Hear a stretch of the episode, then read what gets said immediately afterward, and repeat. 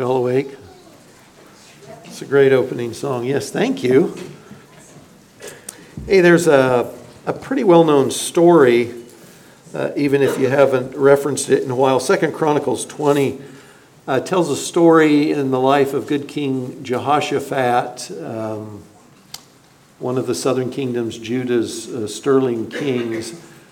But the situation was the, uh, the tribes to the east of Judah had coalesced together to come against Judah. And so good King Jehoshaphat gets word, and he knows, based on numbers or something else, that the group that's coming in, the Ammonites, the Moabites, and the Edomites that are coming in, are far too either numerous in number, far too well fortified, their army, that Judah doesn't stand a chance against them.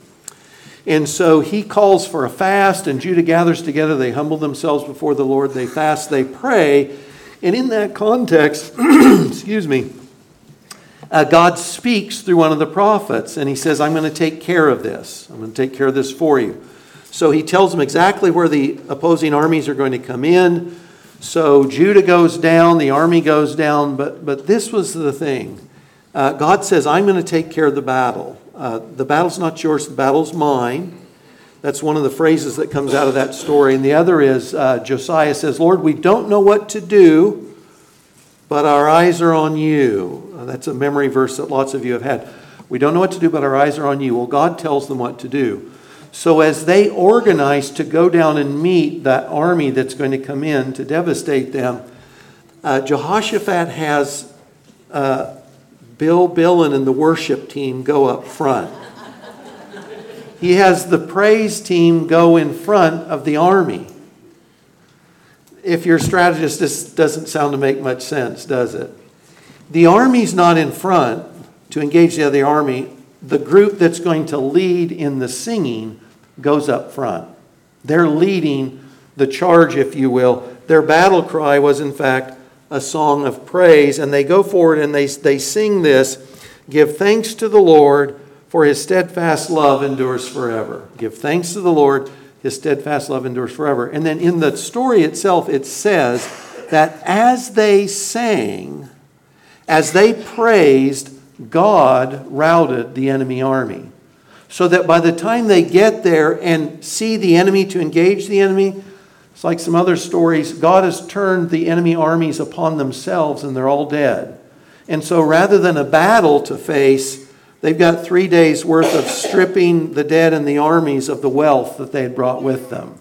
So they go forward to meet the challenge, to meet the trial with full confidence, and they do so praising God because God's told them, I've got this. You, you're not going to win this battle. It's not like that. I've got it. I'm going to take care of it. And so they're praising before their prayer has been answered, before they know what God's going to do. They're praising. And as they praise, God takes care of that problem.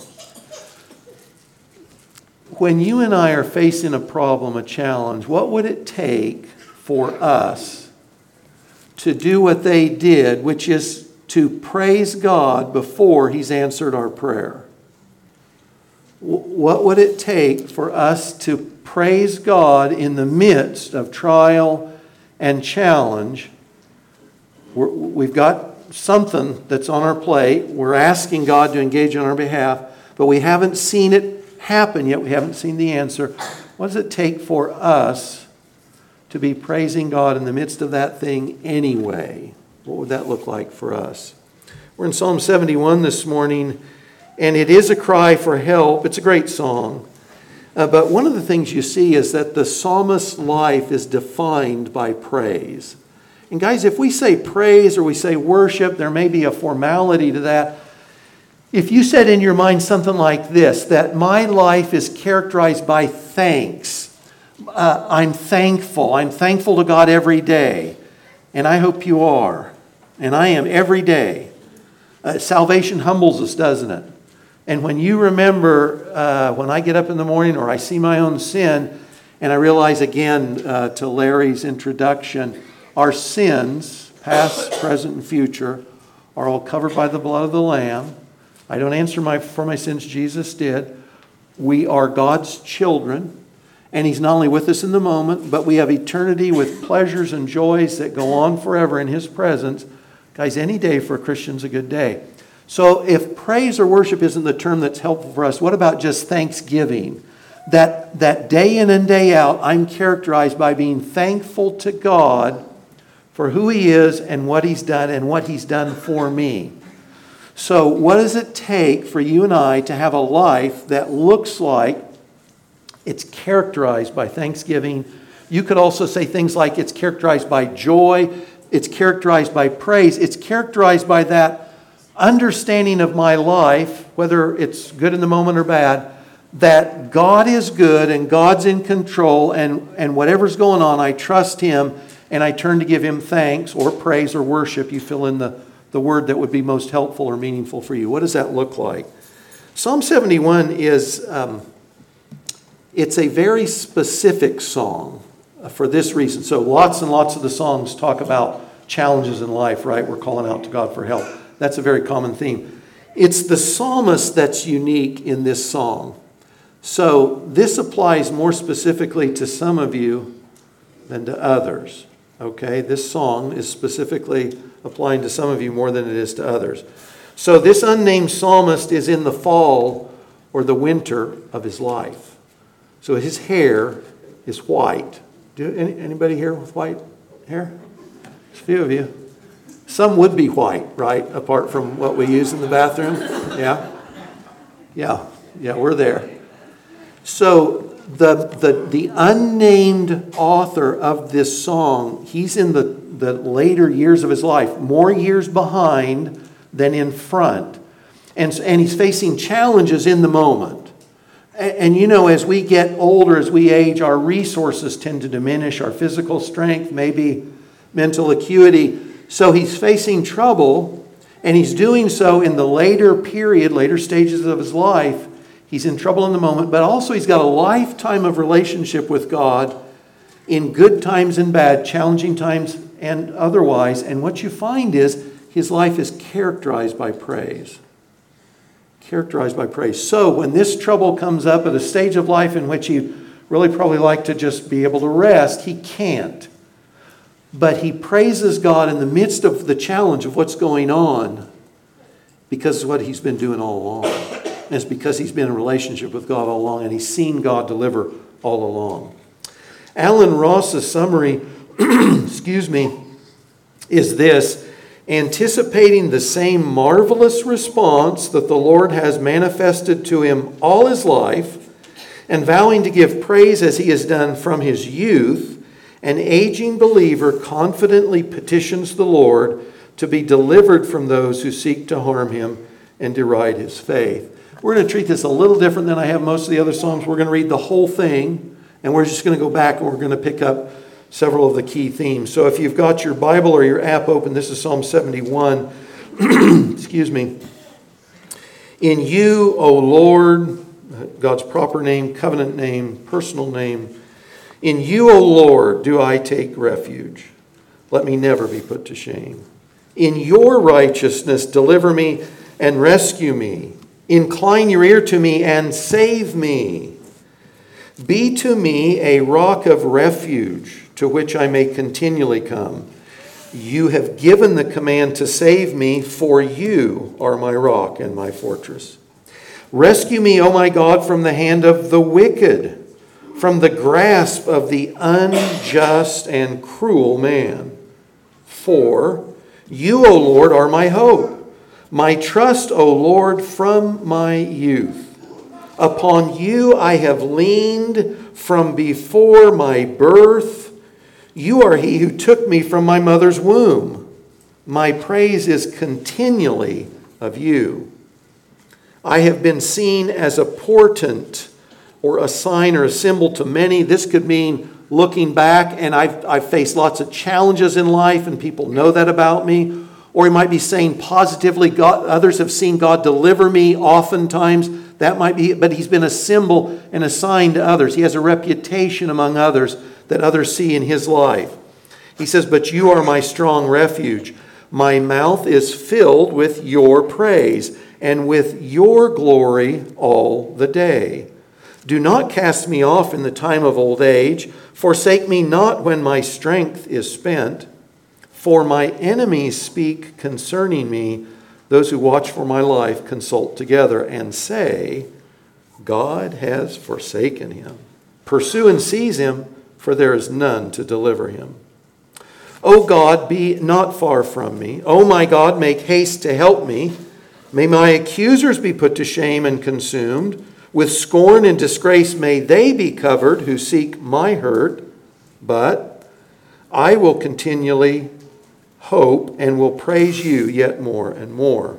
My mouth will tell of your righteous acts, of your deeds of salvation all the day.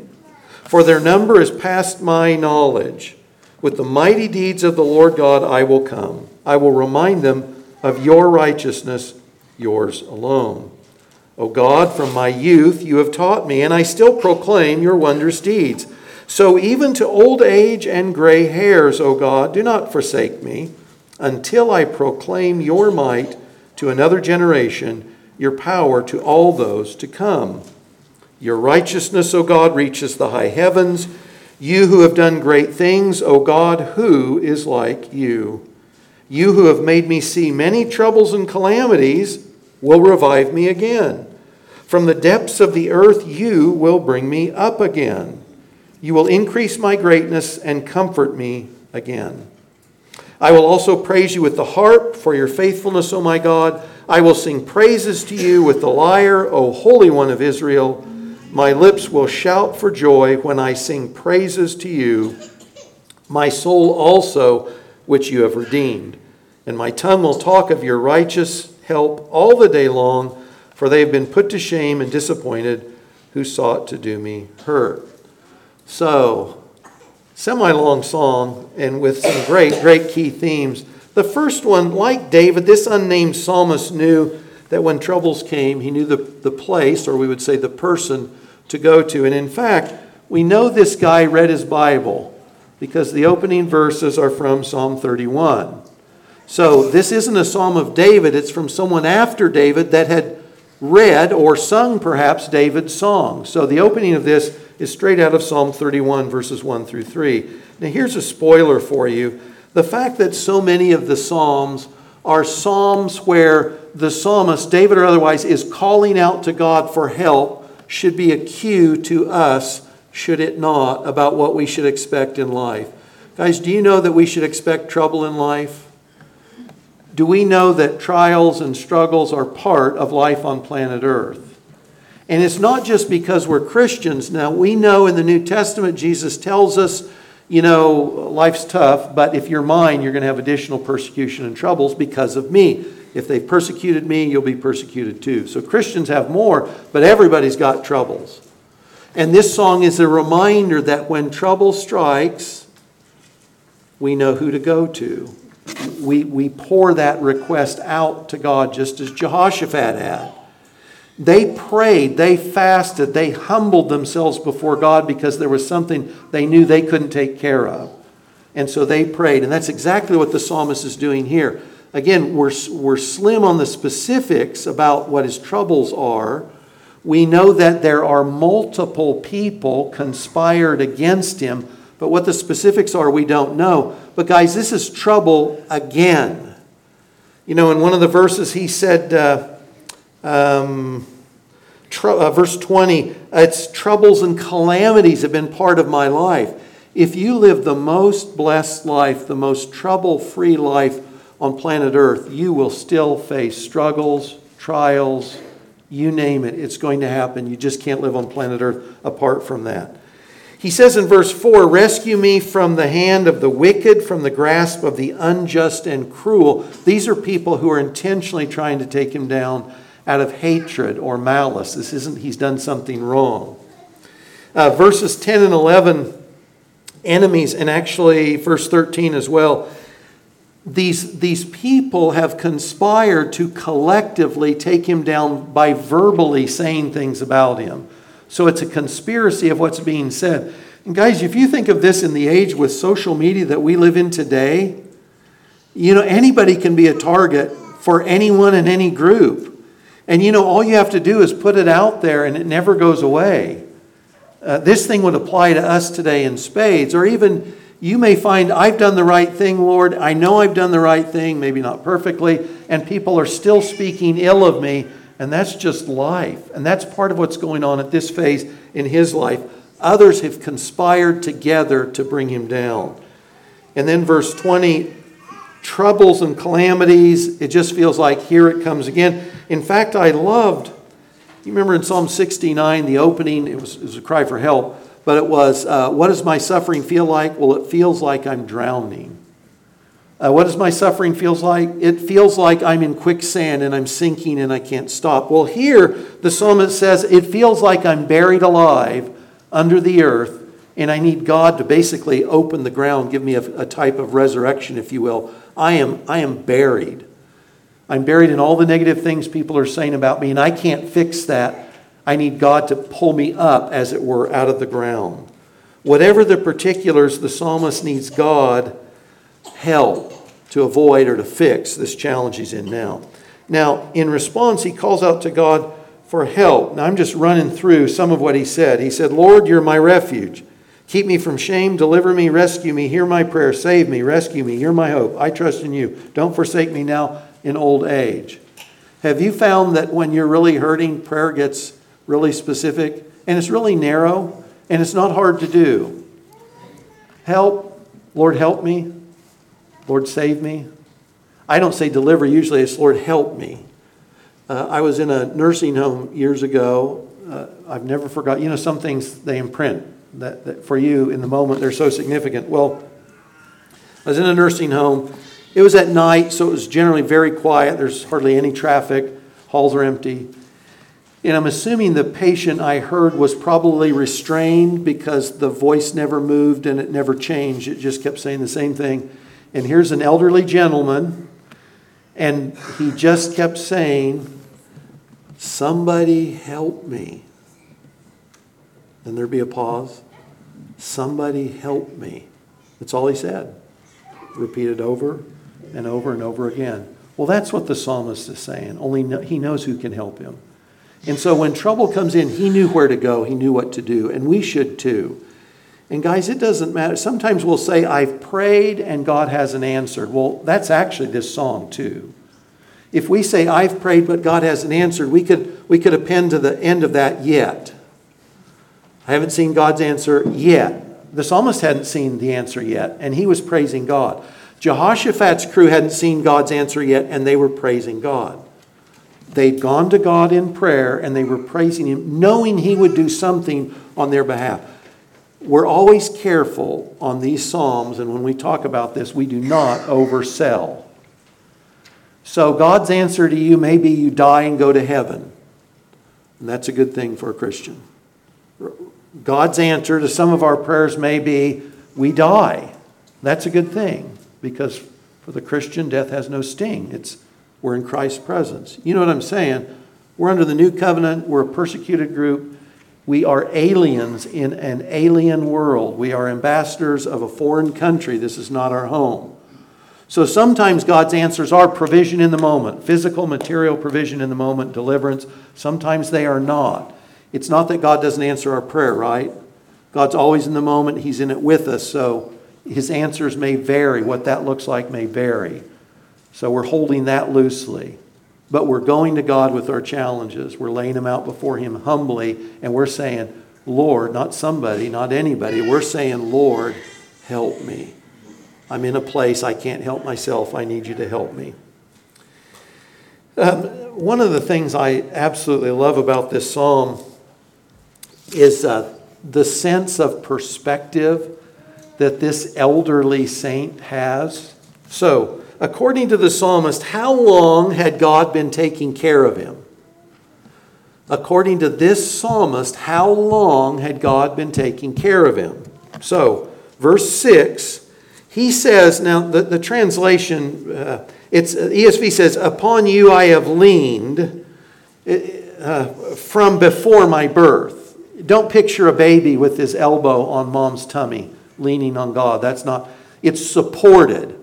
Uh, so, Lord, even before I was born, you were supporting me. You were upholding me. You were caring for me. Your loving care was there for me when I was in my mother's womb. In fact, he says, You are he who took me from my mother's womb.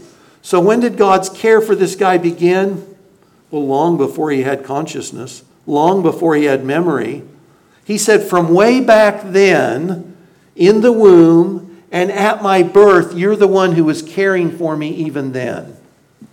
From before I was conscious, before I could know God or love God or care about God, he was supporting me and caring for me. It's similar in Psalm 22 9. You took me from the womb and made me trust while still at my mother's breast. Guys, this is saying God was there caring for us when we had no knowledge of God. We weren't nice babies, we weren't good toddlers.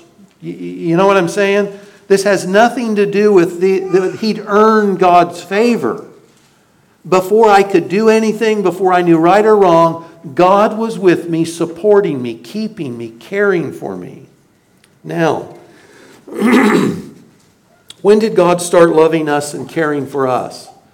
Now, that, what the psalmist said is profound. On time, he says, God's care for me went back before I had memory or could interact with God. Psalm 139 is somewhat similar. God was with us in the womb, knitting us together. You know, Psalm 139 is one of those great psalms that talks about God's care for us from the beginning, putting us together.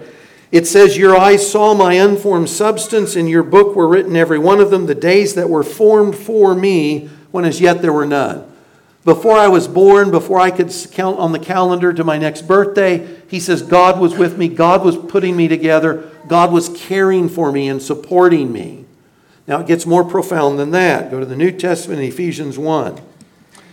God has blessed us, Christians, those in Christ, God has blessed us with every spiritual blessing in the heavenly places. We're co heirs with Christ. Whatever Jesus gets, we get. Even as He chose us in Him. God chose us in Christ when? At birth? In the womb? Nope, not far enough back. He chose us in Him before the foundation of the world, that we should be holy and blameless before Him. In love, God predestined us for adoption to himself as sons, sons and daughters. We're good, as sons, through Jesus Christ, according to the purpose of his will, to the praise of his glorious grace. So, how long has the love of God and his care been set on us? Before our birth, while our unseen body was formed in the womb, before our conception, friends, before this world was created you were in God's mind, and God had said, My love is on this person, is on him, is on her.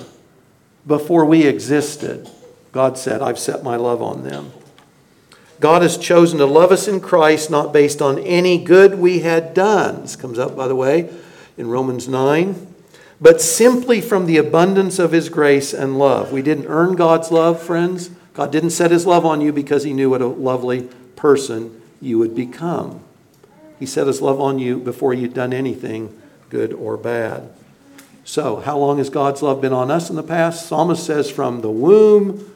Paul says in Ephesians 1 from eternity past, God's love has been set on us.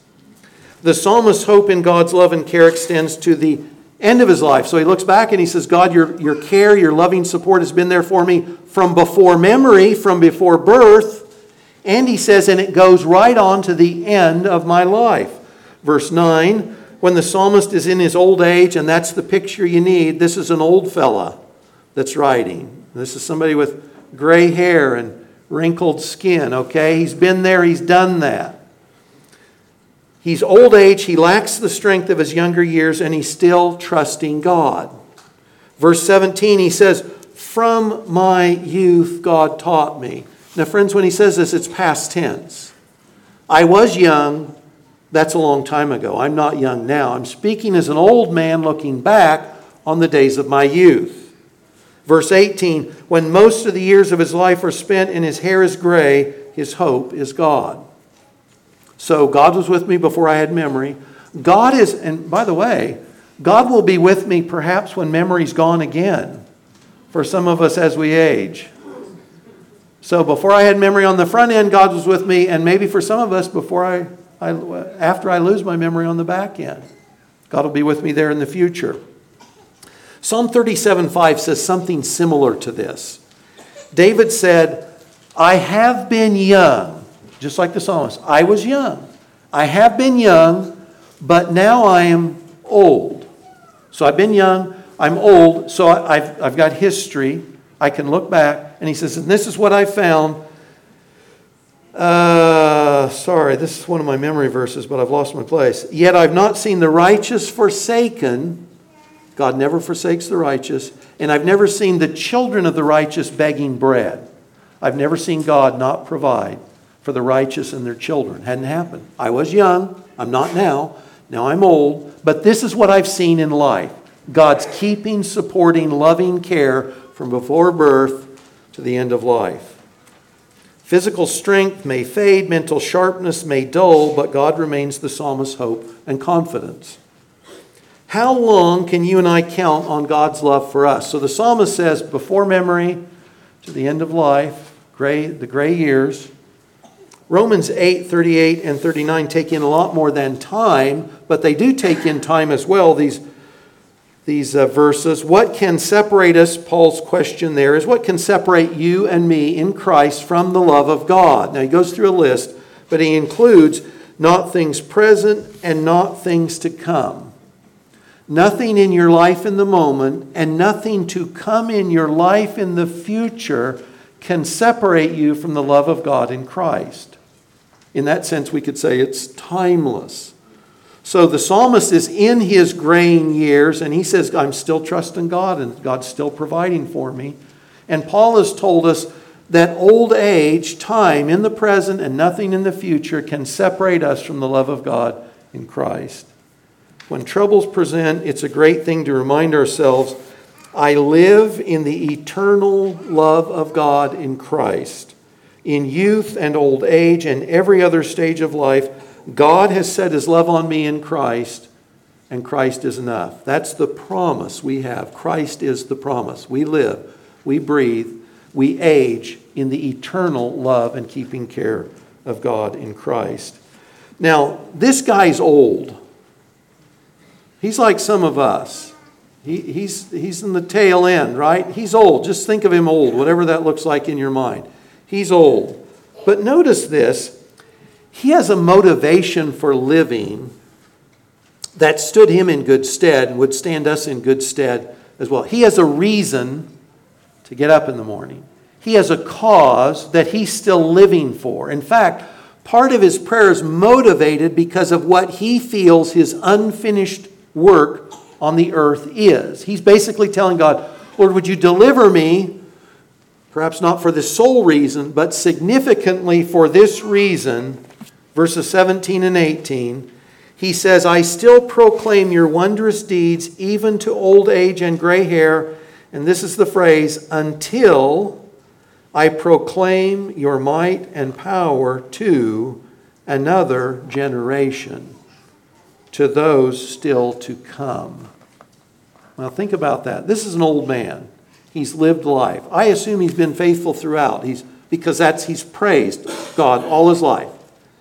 And he still says, Lord, I want you to leave me hanging around now because I don't feel I've given due diligence. I haven't finished the job of communicating who you are, your goodness, your greatness, your praiseworthiness to the next generation.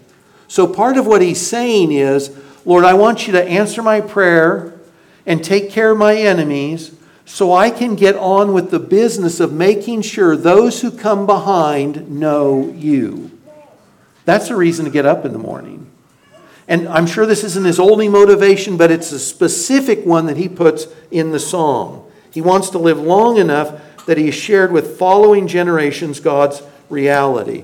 So here's a question for you. We've got, you know, we've got a pretty good mix in the church demographically. We've got tons of babies, right? And we, you come right on up. We've got young families. We've got a lot of people my age plus. Okay, so we've got a great mix. Excuse me. So, what gets us, if we're in the retirement years of life, whatever that is for you, whatever that looks like, if we're in that age of life where we're not necessarily toiling at making a living, we don't have to get up and do a bunch of things, what motivates us to get up in the morning? What motivates us to live life well, to finish the race of life well? What do I look at and say, I'm not ready to die? Now, if God takes me, that's another matter. But I'm not ready to die because there are things I'm convinced I still need to do to, to give a, a fullness to the stewardship God's entrusted to me. You remember when Jesus dies on the cross, he says it's finished. He fulfilled his work. When Paul says in 2 Timothy, I've run the race, past tense, I finished the course, he knows it's time for him to die. He's done everything God wanted him to do. But if we're alive and drawing breath, it probably means God has something for us yet to do more than get up, eat, read, sleep, go to bed, and repeat. Do you know what I mean? That there's got to be more to life than our mere existence, than occupying space. So for us, as believers in Jesus who will, as stewards before Christ, give an account for the days of our life, what do we need to give an account for? What does God yet want from us? What does that look like? What does that require? Uh, does something like the psalmist's determination fit into our desire in life? I want to go through this in stages just a little bit. If you're a parent, if you're training the next generation, if you're raising a next generation, do you see your highest call as presenting Christ to your children? Do your children know because of your parenting that a living faithful relationship with God is their highest good. Do they know that because you're their parents? Are you introducing, in all the ways God gives you to do, introducing your children to Christ? Do they grow up knowing there's nothing better, as far as we can communicate as parents, there's nothing better than knowing and loving and serving the Lord? Based on my influence, is that what my kids are getting? And guys, there's lots of competition on this. There's lots of competition. Lots of competition. What do your kids value and cherish because you are their parents? Are our children enthusiastic about the Lord, devoted to honoring Him because they've seen that lifestyle and those priorities in us? You know, there are many parents who will say, I took my kids to church, and when they grew up, they forsook the faith. I took my kids to church. That's not what we're talking about. You're responsible for your kids, the church isn't. The church has a subsidiary role of affirming what you as parents are meant to give your children. The church can't be their parents, it's not called to be their parents. What do they get from you? We don't take our kids to church hoping they catch it because they were there. The church is, is meant to affirm what they're getting from us at home. Do our children know Christ is desirable because of our influence? Guys, if you're not a joyful Christian, your kids probably aren't going to want what you're selling. We don't have the power to save children, but we certainly do to point them to the one who can. And this is interesting. In the qualifications for leadership in a local church, is 1 Timothy 3 and Titus 1, one of the requirements is that those men who exercise leadership have children who are respectful and obedient. Okay? Now think about that for just a minute. That means it doesn't say save. Titus 1 is a little iffy depending on how the Greeks translate it about uh, some translations say children who believe. Probably better children who are faithful. That means that parents have the ability to raise children who are respectful and obedient. That's what that implies. Because if the man isn't characterized by that through his children, Scripture says he's not fit to lead the church. So that's doable. We can do that. We can pass on values and ethics. We can't give new birth, but there's an awful lot we can and should be given our children related to the knowledge of Christ, the love of Christ, and they should see in our life, our example, they should see a life that they want. Christian's life uh, has all kinds of hardships to be sure, but it should be one infused with joy that's contagious that children, your children, will want? Have we proclaimed in word and deed God's goodness to our own next generation? Now, we have lots of grand and great grandparents in this church as well. This has been a learning curve for me. My vision didn't go further than having my own kids. and raising them. And I'm a grandfather now. And, you know, God's like, Mike, hello. Do you remember uh, Back to the Future? The guy knocks on, hello. I feel like that's what God says to me. Uh, Mike, uh, your job's not done. So your kids are raised. God bless them. They're great. They're married and they're raising kids. And I've got to say to myself, I need to make sure that I fulfill the role God wants for me as a grandparent in the ways I can. Most of my grands don't live close. What does that look like? You know, some grands do live close. What does that look like? Uh, to be available, to be sure, but what does it look like as a as a grandparent in Christ? What does it look like to say, Lord, in the ways that I can? I want to have that influence the psalmist is talking about. I want to declare who you are and the worth of knowing you to that next generation, to my children's next generation. What does that look like for us?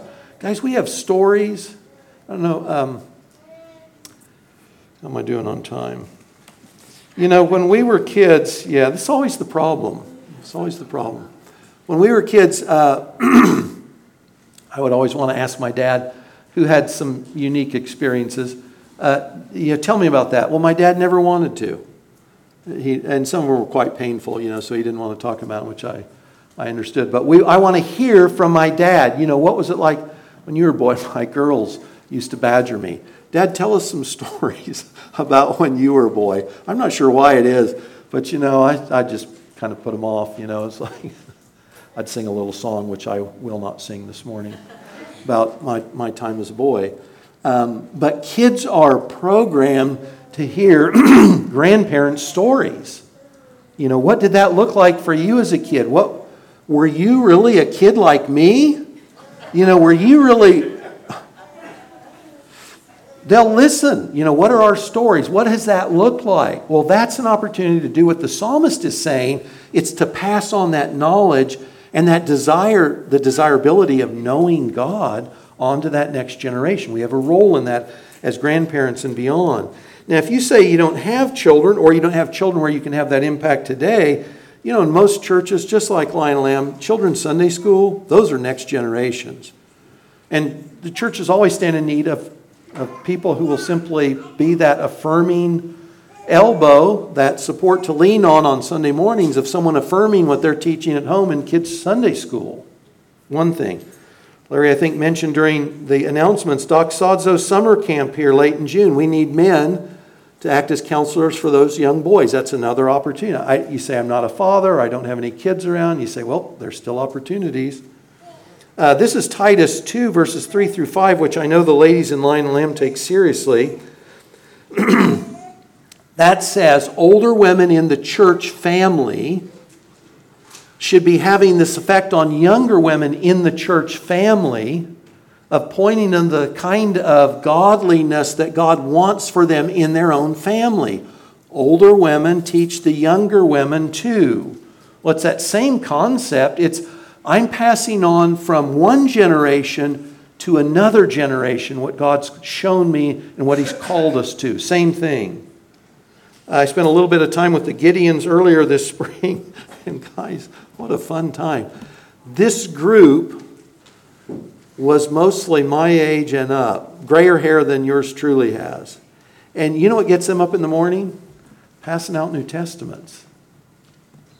They're passing on the knowledge of God to future generations, almost always younger than them, every time they pass out a New Testament. And every time they get an opportunity to talk about the gospel. These guys are almost all older than me, and this is still one of the key focuses of their life. It's passing out New Testaments, it's giving the knowledge of God in Christ to another generation. Who do we have influence with? That's really it at the end of the day. who do I have the ability to influence? Who can I tell my story to? Who can I say something to, uh, about God and Christ? Who can I say that to? And also, uh, is my life and testimony of a nature that successive generations would want what I share? What does my version of living out the faith look like? If somebody else sees that, is that something they want? What am I known for? What's my reputation? Do, do I have a life that others want to emulate? If I don't, my words are probably going to sound pretty hollow. They'd be counterproductive.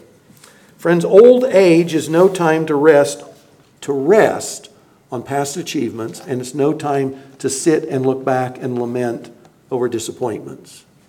There's no expiration date on, in fact, Hebrews 10:24, Larry read this this morning, consider how to stir up one another to love and good works. There's no, no expiration date on that. In Luke 2, uh, Simeon was an old guy hanging out at the temple. And God had given him a promise you're going to see the Messiah. Your eyes will see the Messiah that the nation's been waiting for for at least a thousand years. And so he sees Jesus in the temple and he says, Lord, I, I, can depart in peace now. And I love his language. He says, uh, My eyes have seen your salvation, um, a light for revelation to the Gentiles, and glory for your people Israel. Now, that old man has been testifying to successive generations through Luke's gospel for 2,000 years. That Jesus is the light to the Gentiles and the glory of Israel. That old man's been testifying for 2,000 years in Luke's gospel. The Apostle John was likely at least in his 80s. And think of this he, when he writes, he records, I would better say, the 22 chapters we call the book of Revelation, at least in his 80s. But if you go to the beginning of Revelation, where is he when he gets this? Well, he's in legal banishment. Why is that? For testimony of Christ. This is an old dude who, if we said, Oh, John, you sit down and take it easy, he's not doing it. He's old, especially old for his stage in history. And he's been arrested and banished for his testimony to Jesus Christ. And that's when he gets the last book of the Bible. It's recorded as the book of Revelation. Guys, you know, even think of this. Um, Churchill's a favorite of mine, Winston Churchill in England, for a number of reasons. Uh, but one is this this guy was raised um, amongst fabulous wealth and privilege, absolutely, and, and lots of downsides as well. And his career had some really stellar high points and some disastrous low points. But when people think of Winston Churchill today, it's almost always regarding World War II, closer to the end of his life than anything before. Churchill's most productive years were not the beginning in his youth, not in his middle years, they were in his later years. And you may find the same is true for you. This is Psalm 92, speaking of the righteous. They will still bear fruit in old age. They are ever full of sap and green. I'm not a, I'm not a shrinking, browning tree. I'm a green, vital tree. And I'm that for this reason. Think of Psalm 71 to declare, to tell others that the Lord is upright. He is my rock, and there's no unrighteousness in him. God will give us fruitfulness in old age. Why? So that we can declare to others more about God and his praiseworthiness. And I'd say, too, briefly, if you're a um, young adult or child still at home, still in your formative years, and people are investing in your life, people older than you, generations that have preceded you, parents and perhaps grands as well. Are you taking seriously the treasure they're giving you? Because it is a treasure.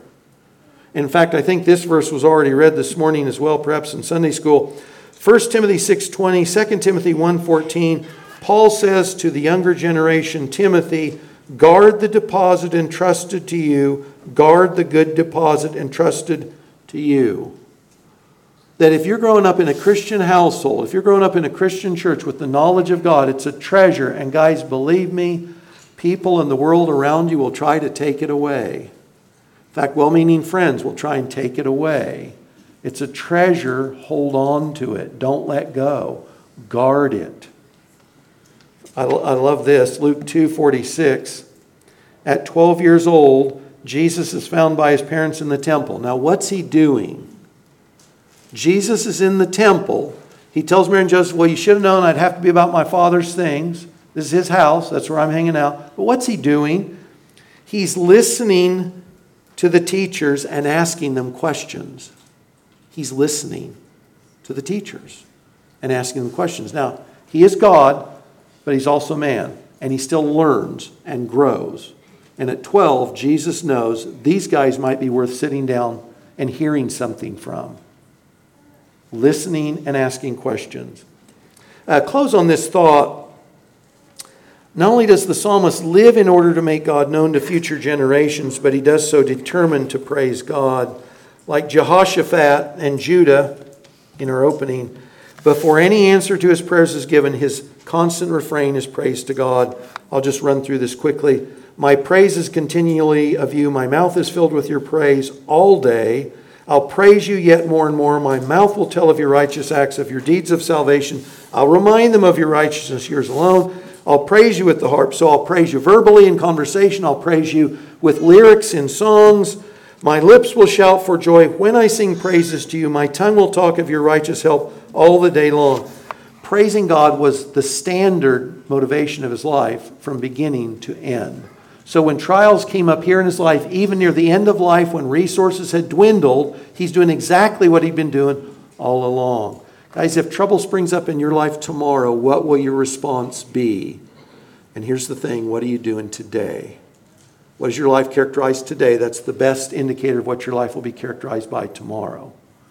If we're not praising God, if we're not getting up thankful every day that Jesus saved us, when trouble comes, we're probably not going to be ready to respond as this psalmist did.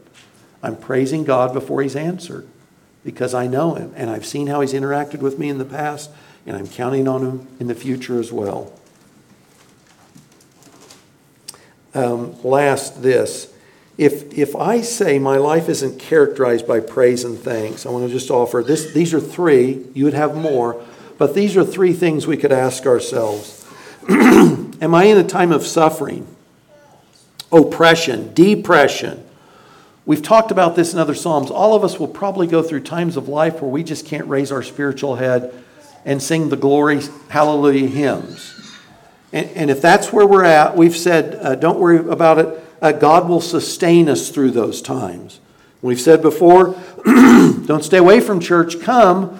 Don't worry if you're down, come in late, sit on the back row, and savor the praise that's going on among the church family. That's okay. So if you say, I'm in a time where I can't get there, we say, that's okay. That's part of life. And God loves you. You, you didn't earn His love, you're not losing it now. But stay engaged, stay engaged so that you can be encouraged and God can help you through that. God will sustain us. That's one thing. Another thing is this we may simply be failing to take into account the staggering reality of our salvation. And this really gets to an outlook of thankfulness every day.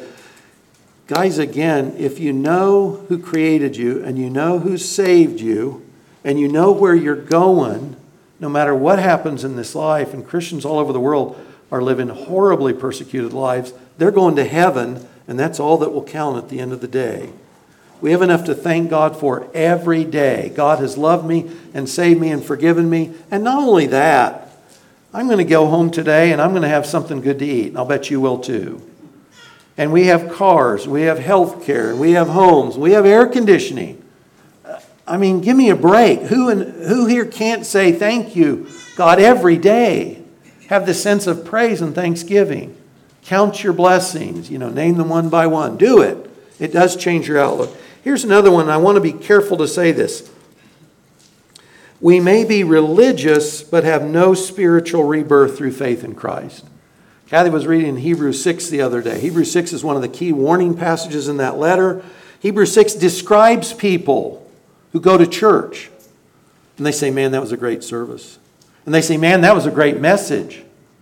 It says they've tasted of the heavenly gift. They've experienced something of God in the worship of the church. And you know what? They're not saved. They fall away. The text is quite clear. I think it's verse 9. The writer says, We're convinced of, of better things that accompany you and salvation. Guys, going to church doesn't save you. Jesus Christ alone saves us. We say this routinely we're saved by God's grace alone. That's not based on what we've done. By faith alone, not our works, in Christ alone. That's salvation. If you look at your life and say, My life is not characterized by praise, not characterized by joy, not characterized by thanksgiving, one of the questions asked is, Am I Christ's? And is Christ mine? We had a lovely young lady that was a regular member in our uh, household more than the church, but was part was uh, in services in this church too. And she went away to college, went went far away to college, and she told us within a couple of months.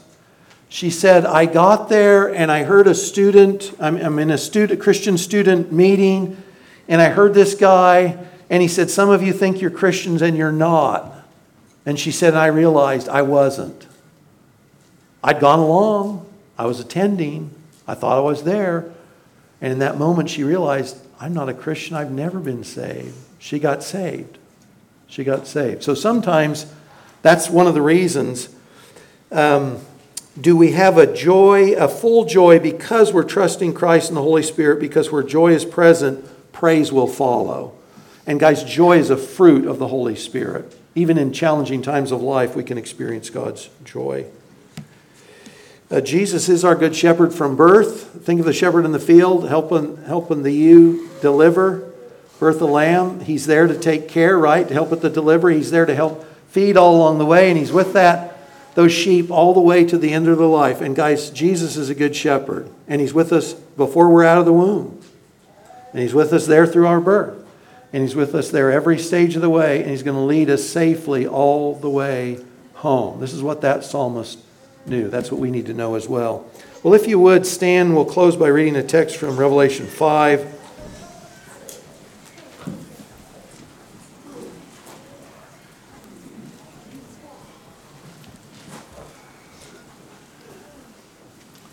Maybe? There we go.